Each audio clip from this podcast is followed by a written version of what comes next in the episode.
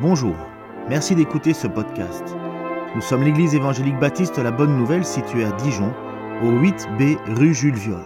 Nous serions heureux de vous y rencontrer un jour et nous vous souhaitons une bonne écoute. On continue ce matin avec la prédication euh, suivie de la deuxième lettre de Pierre. Euh, alors, euh, écoutez ce mot magique. Ouvrez vos Bibles ou vos téléphones ou si vous n'avez rien, mais vous dites euh, la prochaine fois. Donc dans 2 Pierre 2, 18 à 22. Mais avant de commencer cette lecture de 2 Pierre 2, 18 à 22, il faut refaire une petite introduction parce que le sujet est quand même assez particulier. J'avoue que ça fait partie un petit peu de, de cet ensemble qui me travaille personnellement et me casse entre guillemets un petit peu mon moral. Oui, parce que la parole de Dieu, parfois, elle nous, elle, nous, elle nous, elle nous coupe les jambes. C'est que l'apôtre Pierre, tout comme Jude, tout comme beaucoup de passages dans la Bible, nous fait réfléchir profondément à l'appel qui nous a été adressé et à la fausse assurance dans laquelle nous nous berçons. Parce qu'il va mettre en avant la question de la persévérance. Et lorsque je vois les attentes de Dieu, les exigences de Dieu, la perfection de Dieu, puisqu'il nous est dit soyez saints comme votre Père est saint, soyez parfaits comme votre Père est parfait. Je me dis, mais fou, là, là, là, là, là c'est pas possible.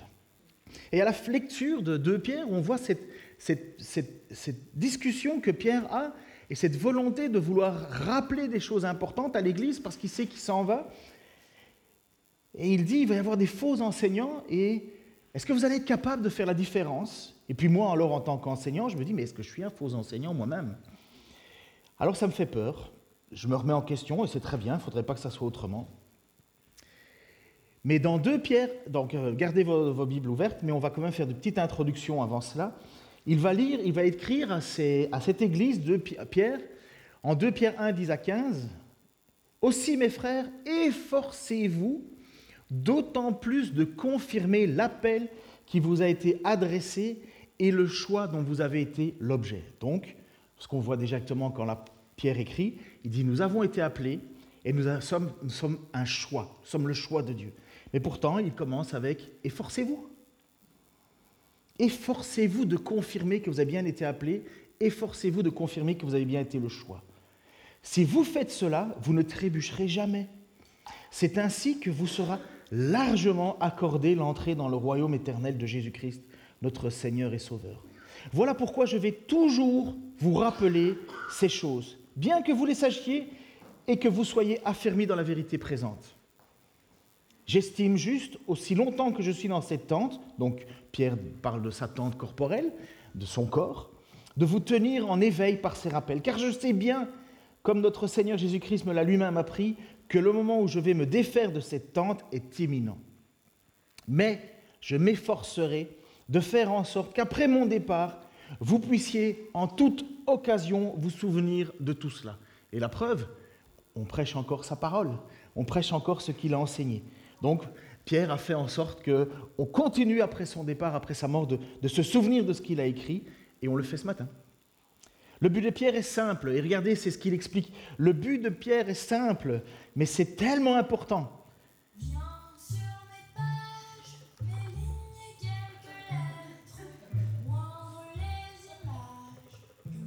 Wow C'est très bien, hein, c'est Mick, mais qu'est-ce qui se passe euh?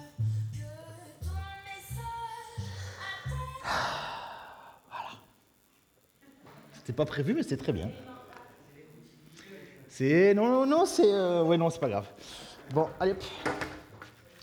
Donc, puisque Pierre nous rappelle, merci pour ces, merci, hein, Mick, puisque c'est Mick. Vous savez que Mick vient le 12 octobre à Dijon. Donc, euh, il, y a, euh, il, nous rappelle ces choses-là parce que son point est important. Et, honnêtement, vous comprenez pourquoi, quand on prêche un sujet comme ça, ce n'est pas un sujet qui est facile. Parce qu'il nous, pose, nous dit clairement, afin que vous soit largement accordé l'entrée dans le royaume éternel de Jésus-Christ. Ça veut dire que là, il y a une condition. Il est en train de dire, soit ça nous l'est accordé, soit ça ne nous l'est pas. Si ça ne nous l'est pas, ben on est mal parce qu'on fait tout ça pourquoi Et si ça nous est accordé, alors on est les plus joyeux de tous les hommes et de toutes les femmes de la terre, puisque nous savons que nous avons quelque chose de magnifique qui est devant nous. Et alors on pourrait se dire, mais j'ai entendu ce matin, alors ce n'est pas une reprise de ce qui a été dit, loin de là, mais c'est quand même pousser, pousser la réflexion plus loin. Qui peut dire ici qu'il est sauvé sans aucun doute? Alors s'il vous plaît, ne levez pas trop, trop vite votre main cette fois-ci. Mais qui peut dire, sans aucun doute, je suis sauvé? Ah, vous savez que quand je pose des questions comme ça, c'est qu'il y a une attrape. Paul ne le fait pas. Étonnant, mais Paul ne le fait pas lui-même. Paul nous dit qu'il est dans une course. Paul nous dit qu'il est dans une course dont Jésus lui-même lui, a permis de participer. C'est Christ qui l'a appelé, c'est Christ qui l'a choisi, mais Paul dit qu'il est dans une course. C'est comme si Paul avait reçu l'autorisation de faire partie des sélectionnés pour les Jeux olympiques du salut. C'est étonnant de dire ça. Et Paul va dire que maintenant, toute sa vie d'autrefois, il la met derrière parce qu'il n'a qu'une seule chose, c'est d'atteindre le but qui lui a été fixé par qui? Par Christ. Parce qu'il a été appelé, parce qu'il a été choisi, ce qu'on appelle l'élection. Il n'a pas aucun doute, il n'a aucun doute, ni Pierre n'a aucun doute, ni Paul n'a aucun doute sur le fait qu'ils ont été choisis. Alors on pourrait se dire, ben voilà, je suis choisi, je suis sur la liste, vivons comme on a envie. Non, n'est pas du tout le message de l'Évangile. Et ça fait quelques mois que je suis en train de travailler là-dessus, parce que je trouve qu'on a anesthésié l'Église avec quelque chose qui est vraiment pas bon. Regardez ce qu'il va dire, Philippiens dans le chapitre 3, versets 9 à 13. Alors je sais que cette prédication, elle ne va pas me faire faire des amis. Mais tant pis. Parce que je crois qu'on a une phrase qu'on a dite et que beaucoup croient encore dedans, une fois sauvé, toujours sauvé. Ce qui n'est pas biblique. Pas biblique du tout. Mon désir, Philippiens 3, 9 à 13, mon désir est d'être trouvé devant lui, en lui, pardon, non pas avec une justice que j'aurais moi-même acquise en obéissant à la loi, mais avec la justice qui vient de la foi en Christ et que Dieu a accordé à ceux qui croient. Donc déjà la première chose c'est qu'on n'est pas sauvé par nos œuvres. Ce n'est pas une question de faire des œuvres, ce n'est pas une question d'aller faire des, pèlerinages, d'aller faire des offrandes, d'aller faire des, dons de soi, des dons de son argent, de toutes ces choses-là. Ça n'a rien à voir avec une justice qui viendrait d'une loi. Il faut obéir au point 1, au point 2, au point 3, au point 4, parce que Paul va dire si je veux vivre ma vie comme ça, ça marche pas, j'y arrive pas. Non, il va dire que c'est une justice qui vient de la foi. Ça veut dire qu'il y a bien une justice qui est issue de la foi. Et d'où vient cette foi? C'est Christ qui nous la donne, c'est Dieu qui nous a accordé le, privilège de la foi. Peut-être vous avez vécu ça aussi, mais avec vos... Moi j'étais avec mes amis, des amis de longue date, et on a entendu l'évangile ensemble, et lui, il n'en avait rien à faire, et moi, ça me touchait violemment. Pourquoi? Je ne sais pas. Mais on a vécu les mêmes embrouilles, les mêmes vies, mais lui, ça ne le touchait pas et moi, ça m'a touché. Et eh bien voilà, c'est ça le privilège, le privilège qui nous a été accordé. Il l'a entendu aussi, mais je l'ai saisi. Pas parce que je méritais de le saisir, il le méritait tout autant que moi, mais parce que Dieu m'a accordé cette foi. Pas accordé le message, accordé la foi. C'est ainsi que je pourrais connaître le Christ. C'est toujours Paul qui parle. C'est-à-dire expérimenter la puissance de sa résurrection et d'avoir part à quoi? À ses souffrances, en devenant semblable à lui jusqu'à dans sa mort, afin de parvenir, quoi qu'il arrive, à la résurrection d'entre les morts. Donc il dit, mais j'ai été choisi, même s'il faut souffrir parce que j'ai été choisi, mais le but, et ça c'est le chemin, eh bien au moins ça me fera parvenir à quoi? À la résurrection. Non certes, je ne suis pas encore parvenu au but. Je n'ai pas atteint la perfection, mais je continue à courir pour tâcher de saisir le prix, car Jésus-Christ s'est saisi de moi. Vous comprenez cette, dualité qu'il y a là? Christ m'a choisi, Christ m'a appelé, mais je dois courir, je dois avancer, je dois faire cette course. Je n'ai pas atteint le but encore. Il m'a appelé à participer, mais je n'ai pas atteint le but. Non, frère, et voilà pourquoi je dis qu'il fallait peut-être pas lever sa main trop vite. Pour moi, je n'estime pas avoir saisi le prix. Je n'estime pas avoir saisi le prix. Mais je fais une seule chose, oubliant ce qui est derrière moi et tendant, en et tendant de toute mon énergie vers ce qui est devant moi, je poursuis ma course vers le but pour remporter le prix attaché à l'appel que Dieu nous a adressé du haut du ciel dans l'union avec Jésus-Christ. Nous tous qui sommes spirituellement adultes, c'est cette pensée qui doit nous diriger. Quelqu'un qui est spirituellement adulte doit pouvoir dire, j'ai été choisi, mais j'ai ma course à faire. J'ai été choisi, mais je n'ai pas encore gagné le prix. J'ai été appelé, j'ai reçu la grâce de la foi, mais j'ai ma part à faire. Si je ne fais pas ma part, qu'est-ce qui se passe? Et c'est là où alors on a dans notre tête une espèce de dualité.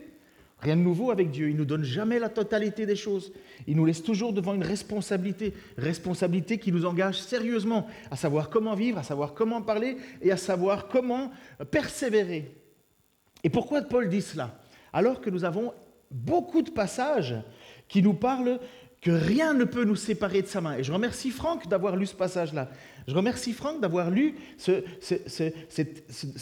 passage dans l'Épître aux Romains où il est dit ceci. Qu'est-ce qui pourra nous arracher de l'amour de Christ? La détresse ou l'angoisse? Donc quelqu'un qui est angoissé, ça arrive les angoisses, la crainte de tout, il y en a qui vivent des angoisses qui les submergent. Est-ce que ces angoisses, cette dépression peut te séparer de l'amour de Dieu? Non. Est-ce que la détresse, le fait que tu sois peureux, ça te sépare de l'amour de Dieu? Non. Pas du tout. La persécution, est-ce que parce que je suis persécuté, ça prouve que je suis du mauvais côté? Est-ce que Dieu ne m'aime pas? Dieu ne me protège pas? Non. La faim, combien d'enfants, combien de familles ne sont pas mortes de faim Pourtant, en adorant le Seigneur, pardon, la misère, il y a plus de chrétiens qui vivent dans la misère que de chrétiens qui vivent dans la richesse. Le danger ou l'épée, non. Car il nous arrive ce que dit l'Écriture, à cause de toi, Seigneur, nous sommes exposés à la mort à longueur du jour. On nous considère comme des moutons destinés à l'abattoir. Mais dans tout cela, nous sommes bien plus que vainqueurs par celui qui nous a aimés. Oui, j'en ai l'absolue certitude. Ni la mort, ni la vie, ni les anges, ni les dominations, ni le présent, ni l'avenir, ni les puissances, ni ce qui est en haut, ni ce qui est en bas, ni aucune autre créature, rien ne pourra nous arracher de l'amour que Dieu nous a témoigné en Jésus-Christ, notre Seigneur. Qu'est-ce qui peut empêcher Dieu de nous aimer? Rien. Qu'est-ce qui peut nous empêcher de vivre cette vie chrétienne? La souffrance, la faim, la misère? Non, non. Mais il nous arrive ce qui a été écrit, on nous considère comme des moutons. Et parce qu'on est persécuté, parce qu'on est abattu, parce qu'on est mis de côté, eh bien nous sommes plus que vainqueurs. Moi, je n'ai pas entendu souvent ça comme ça. J'ai entendu nous sommes plus que vainqueurs, euh, nous allons faire un projet pour Dieu, nous allons faire ceci, nous allons faire cela. Vous allez voir, ça va marcher, on est plus que vainqueurs. Ah, moi, j'ai pas l'impression que je lis ça dans l'Écriture. Moi, je vois plutôt que tout ce qui va nous tomber sur la tête, ce n'est pas grave, parce que dans tout cela, on est plus que vainqueurs. On pourra vivre des moments de crainte intérieure, des moments de détresse, des moments de faim, de misère. Tout ça, c'est nous. Hein. Être en danger dans l'épée, non, rien ne peut. Et puis, qu'est-ce qui pourrait nous, enlever de l'amour de Christ de façon extérieure? Oui, j'en ai l'absolue certitude. La mort. La mort te fait pas perdre triste. La mort te fait aller dans ses bras. La vie. Les difficultés de la vie. Est-ce que ça peut Est-ce que la vie peut t'empêcher de Non.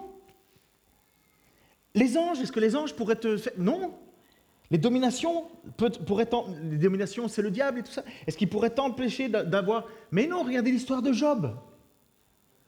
Oui, j'en ai l'absolue certitude, dit Paul. Ni le présent, ni l'avenir, ni les puissances, ni ce qui est en haut, ni ce qui est en bas. Aucune, aucune, rien ne peut nous séparer de l'amour que Dieu nous a témoigné. Alors comment on fait pour concilier le fait que Paul dit qu'il n'y a rien qui peut nous séparer de l'amour de Christ et le fait qu'il dit j'ai pas encore saisi le prix, j'ai pas encore gagné la course mais je fais qu'une seule chose, je tends vers le but, sachant qui m'a appelé.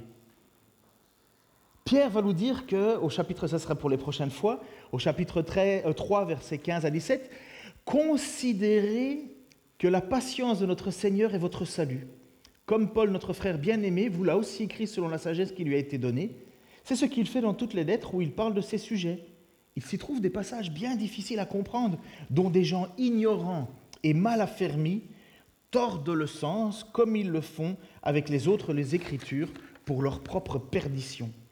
Puisque vous êtes prévenus, mes bien-aimés, soyez sur vos gardes. de peur qu'entraînés par l'égarement des impies, vous ne veniez à déchoir de votre fermeté.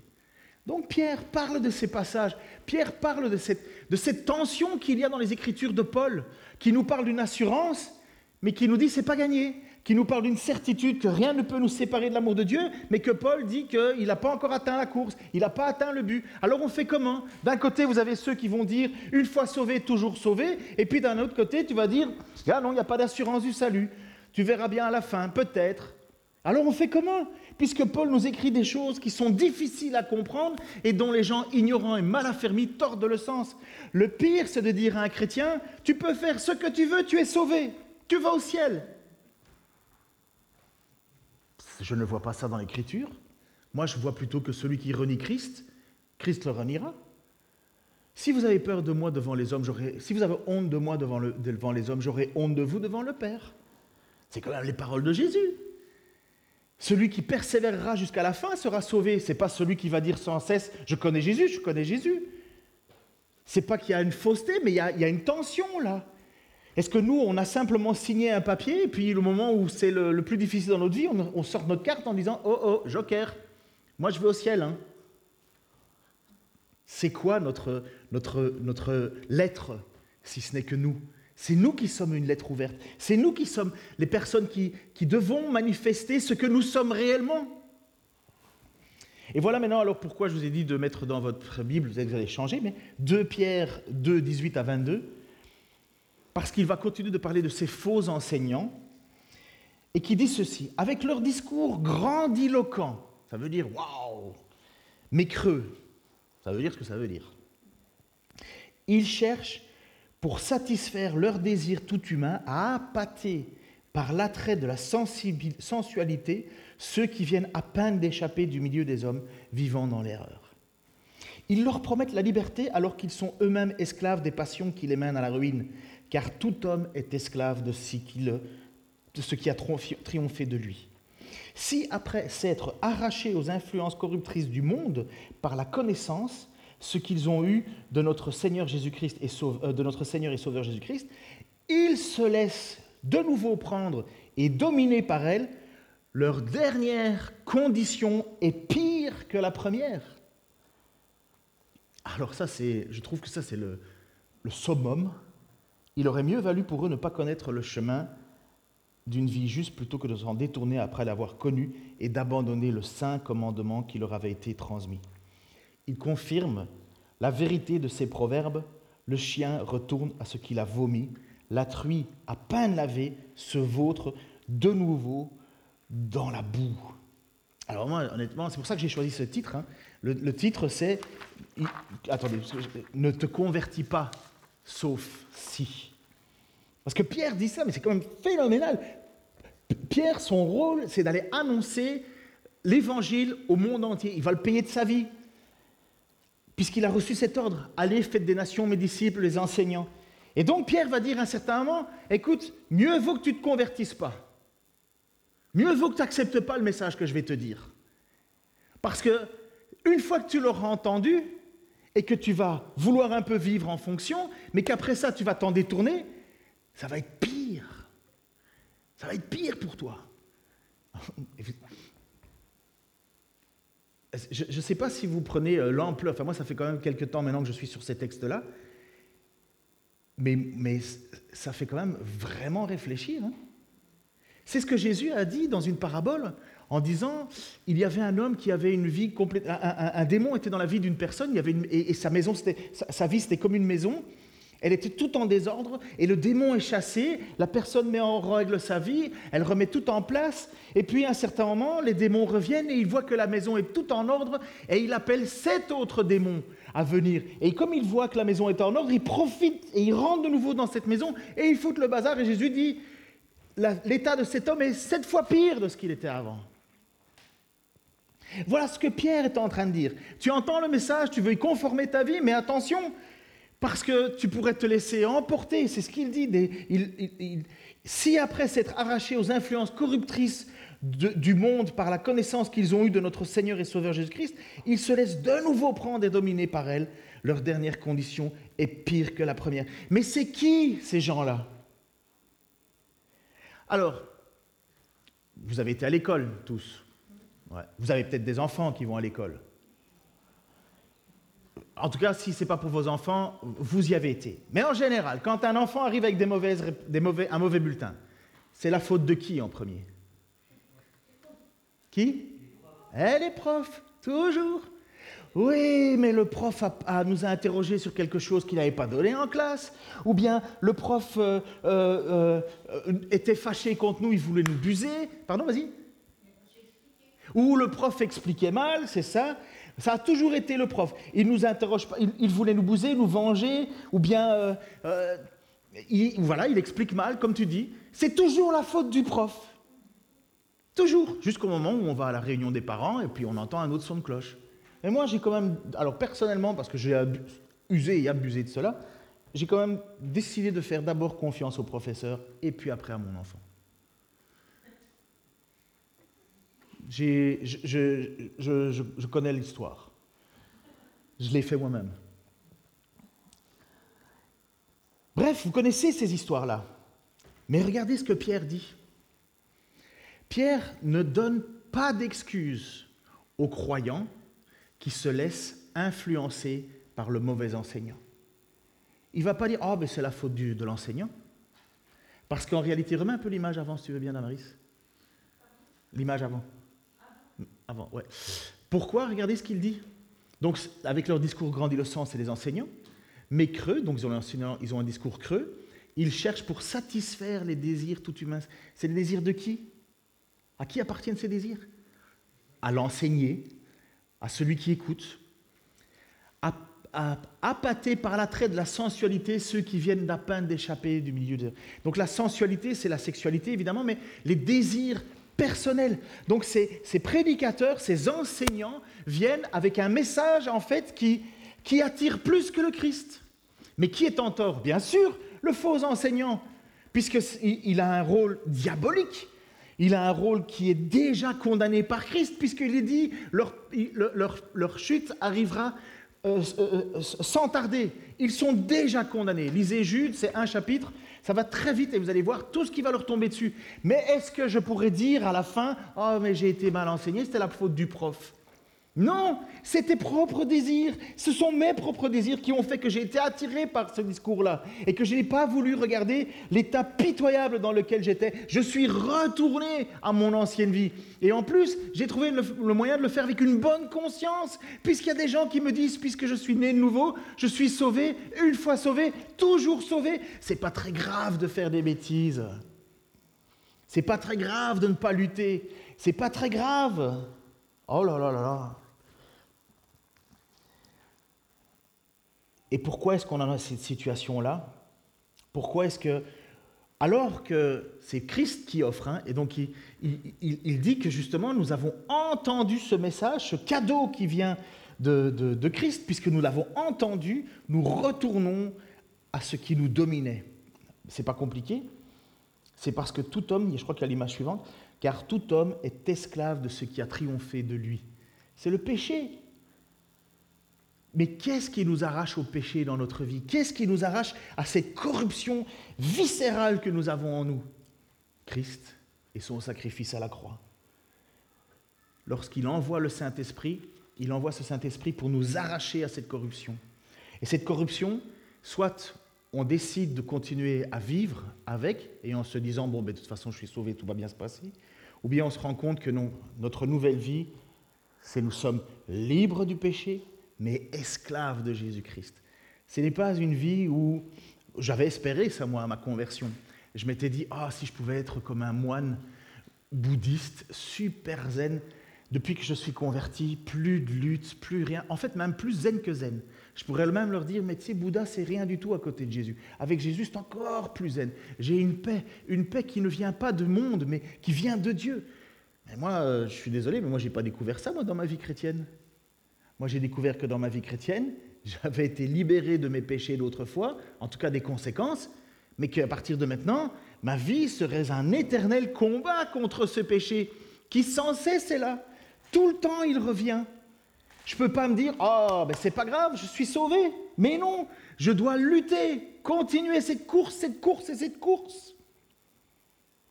J'espère que je ne parle pas qu'à moi-même là. J'espère que vous êtes tous avec le même poids sur votre épaule depuis que, depuis que vous avez rencontré Christ.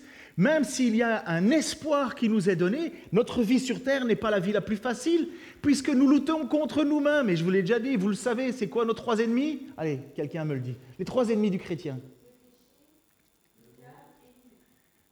Alors, euh, le monde, mais c'est très bien, chérie. Ézéchiel sera après.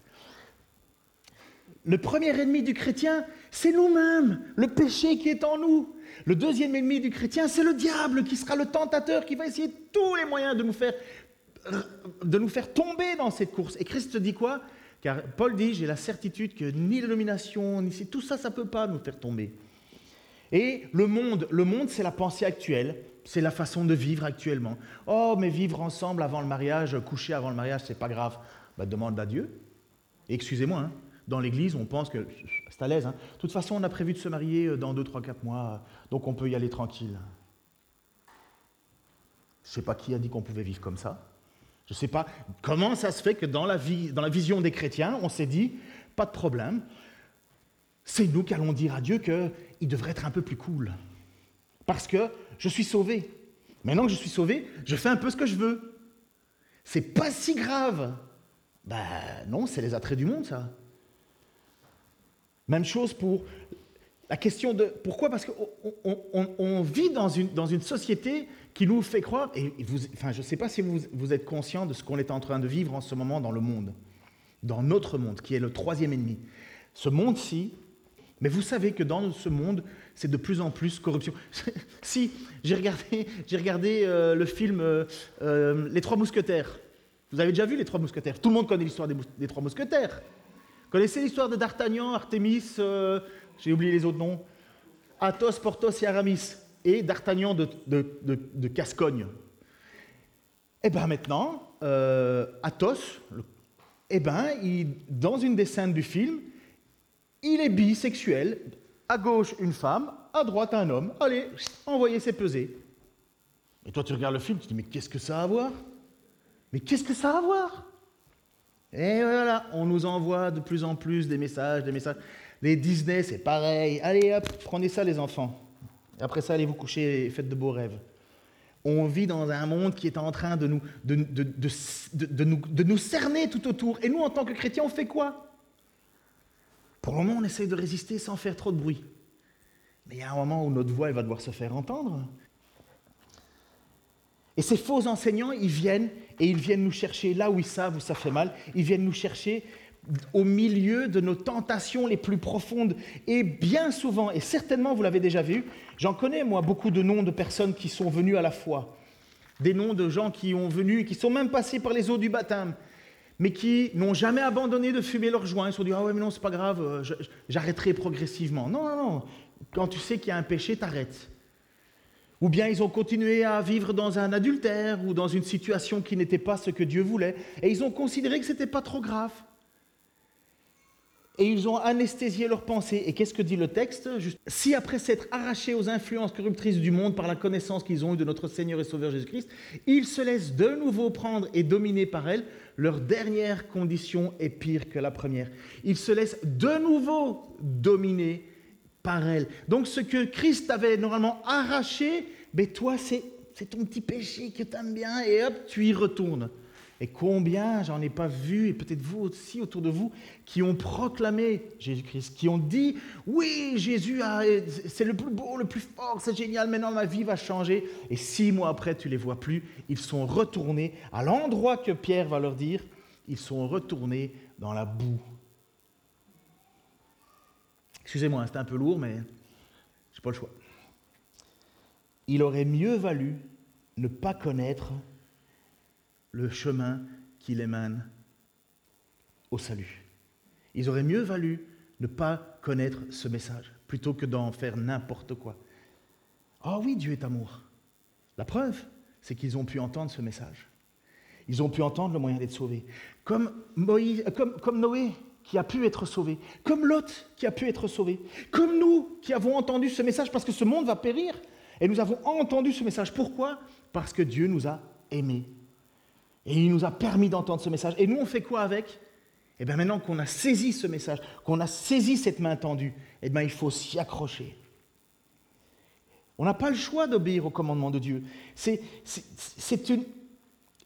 une, réponse automatique. Le zèle pour Dieu, ce n'est pas, pas juste réservé aux petits illuminés de l'Église, les petits fatigants qui citent des versets tout le temps. Le zèle, c'est la vie normale d'un chrétien. Quand j'entends des choses comme ça, moi j'ai assez donné dans ma vie chrétienne. Maintenant, je laisse la place aux autres. Alors qu'ils peuvent encore donner, ils ont toute l'énergie. Mais ils pensent que l'Église, c'est un peu comme le système social français. Tu vas prendre ta retraite à 60 ans. Voilà. J'ai fait ma retraite, j'ai fait assez pour Dieu, euh, j'ai donné le plus que je pouvais.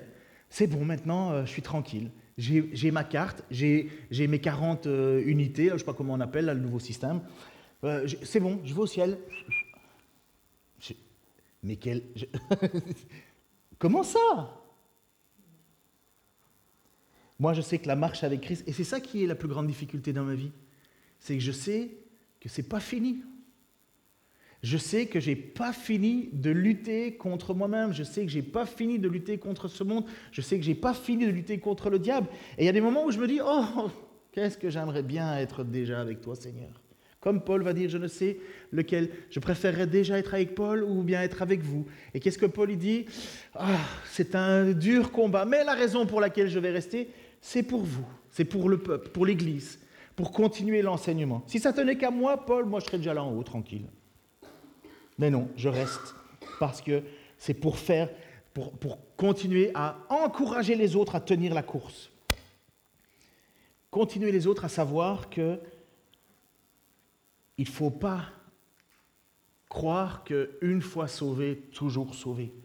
Mais parce qu'on aime les enseignements de Christ et qu'on vit en fonction, là on peut avoir une certitude. Voilà ce que Jésus va dire en Jean 14, 15 à 24. Si vous m'aimez, vous suivrez mes enseignements. Et moi, je demanderai au Père de vous donner un autre défenseur de sa cause, afin qu'il reste pour toujours avec vous. Voilà le cadeau qui est fait à ceux qui décident de marcher avec Dieu de façon persévérante. Ce cadeau, c'est l'esprit de vérité, celui que le monde est incapable de recevoir parce qu'il ne le voit pas et ne le connaît pas. Quant à vous, vous le connaissez car il demeure auprès de vous et il sera en vous. Non, je ne vous laisserai pas seul comme des orphelins, mais je reviendrai vers vous. Sous peu, le monde ne me verra plus, mais vous, vous me verrez parce que je suis vivant et aussi vous vivrez. Quand ce jour viendra, vous connaîtrez que je suis en mon Père, vous saurez aussi que vous êtes en moi et que moi je suis en vous. Celui qui m'aime vraiment, c'est celui qui retient mes commandements et les applique. Mon Père aimera celui qui m'aime. Mais moi aussi, je lui témoignerai mon amour et je me ferai connaître à lui. Jude, qu'il ne faut pas confondre avec Iscariote, le fameux euh, petit petite euh, euh, lettre de Jude, juste avant l'Apocalypse, Jude, qu'il ne faut pas confondre avec Iscariote, lui demanda, Seigneur, pourquoi est-ce seulement à nous que tu veux te manifester et non au monde? Jésus lui répondit, Si quelqu'un m'aime, il obéira à ce que je dis. Mon Père aussi l'aimera. Nous viendrons tous deux à lui et nous établirons notre demeure chez lui. Mais celui qui ne m'aime pas ne met pas mes paroles en pratique. Or, cette parole que vous entendez ne vient pas de moi. C'est la parole même du Père qui m'a envoyé. Ça veut dire que quand tu reçois l'enseignement de Christ et que tu ne t'y conformes pas, ça veut dire que tu n'aimes pas Christ. C'est pas compliqué. Hein Il n'y a rien de nouveau sous le soleil. Hein c'était le principe de la loi, sauf que là, le principe de la loi, c'est qu'il fallait au bout mériter. Et là, c'est parce que tu es sauvé par la foi, parce que Christ est mort pour toi. Mais comment est-ce que tu peux prouver que tu, aimes vraiment Christ? Ben, En obéissant à ce qu'il a dit. Ça n'offre plus le salut, ce n'est pas au bout de cela la récompense, c'est que le salut, tu l'as, mais maintenant, il faut rester accroché. Parce que si tu devais faire confiance à tes propres forces, tu n'y arriverais pas. Mais parce que tu t'accroches à Christ, ce salut, il est assuré. Mais comment est-ce que je fais pour m'assurer le salut? Ben, J'obéis au commandement. Est-ce que je dois y obéir partout, parfaitement? Ben non, heureusement qu'il y a la grâce. Mais Christ est capable de faire la différence entre celui qui utilise le, le pardon comme une excuse ou celui qui utilise le pardon comme un refuge parce qu'il se rend compte qu'il est incapable de s'en sortir tout seul. Celui qui lutte contre son péché ou celui qui justifie son péché. Un jeune pasteur demandait à un vieux pasteur, alors qu'il luttait contre les, tentations, le groupe de louanges peut venir, qu'il luttait contre les tentations de regarder des jolies femmes. Et il demandait alors à ce vieux pasteur en disant, mais voilà pasteur, c'est vraiment difficile, lorsque je regarde des filles, mais j'ai toujours des pensées qui, qui vont plus loin que ce que je voudrais, et puis je, je dois lutter avec ça. Et il dit, mais à quel âge est-ce que c'est fini ça? À quel moment dans notre marche chrétienne on arrive enfin à dominer ces, difficultés Et le vieux pasteur lui a dit, mais non, c'est un combat jusqu'à la mort. Ça sera fini le jour où tu mourras. Et je conclus ce message avec un texte hyper solennel. Alors, euh, juste savoir si le chant après est joyeux. Oui, parce que je suis dans la joie. Donc ça tombe bien. Parce que ce texte qui va être lu dans l'Épître aux Hébreux, et je reviendrai la prochaine fois qu'on aura culte ensemble sur la suite, qui est quand même beaucoup plus encourageante, et comment je suis content d'enfin passer à autre chose de plus encourageant, même si on ne peut pas faire l'économie de ce qui a été dit. C'est un texte qui est très solennel, parce que pas habituel à écouter, et dont beaucoup, j'ai entendu beaucoup de prédicateurs l'enseigner, et puis après l'avoir enseigné, ont essayé de diminuer son impact parce qu'on a peur de faire peur au nom de Dieu. Et moi, je dis non. La crainte de Dieu, c'est le début de la sagesse. Si je n'ai pas la crainte de Dieu, je n'ai pas l'amour de Dieu.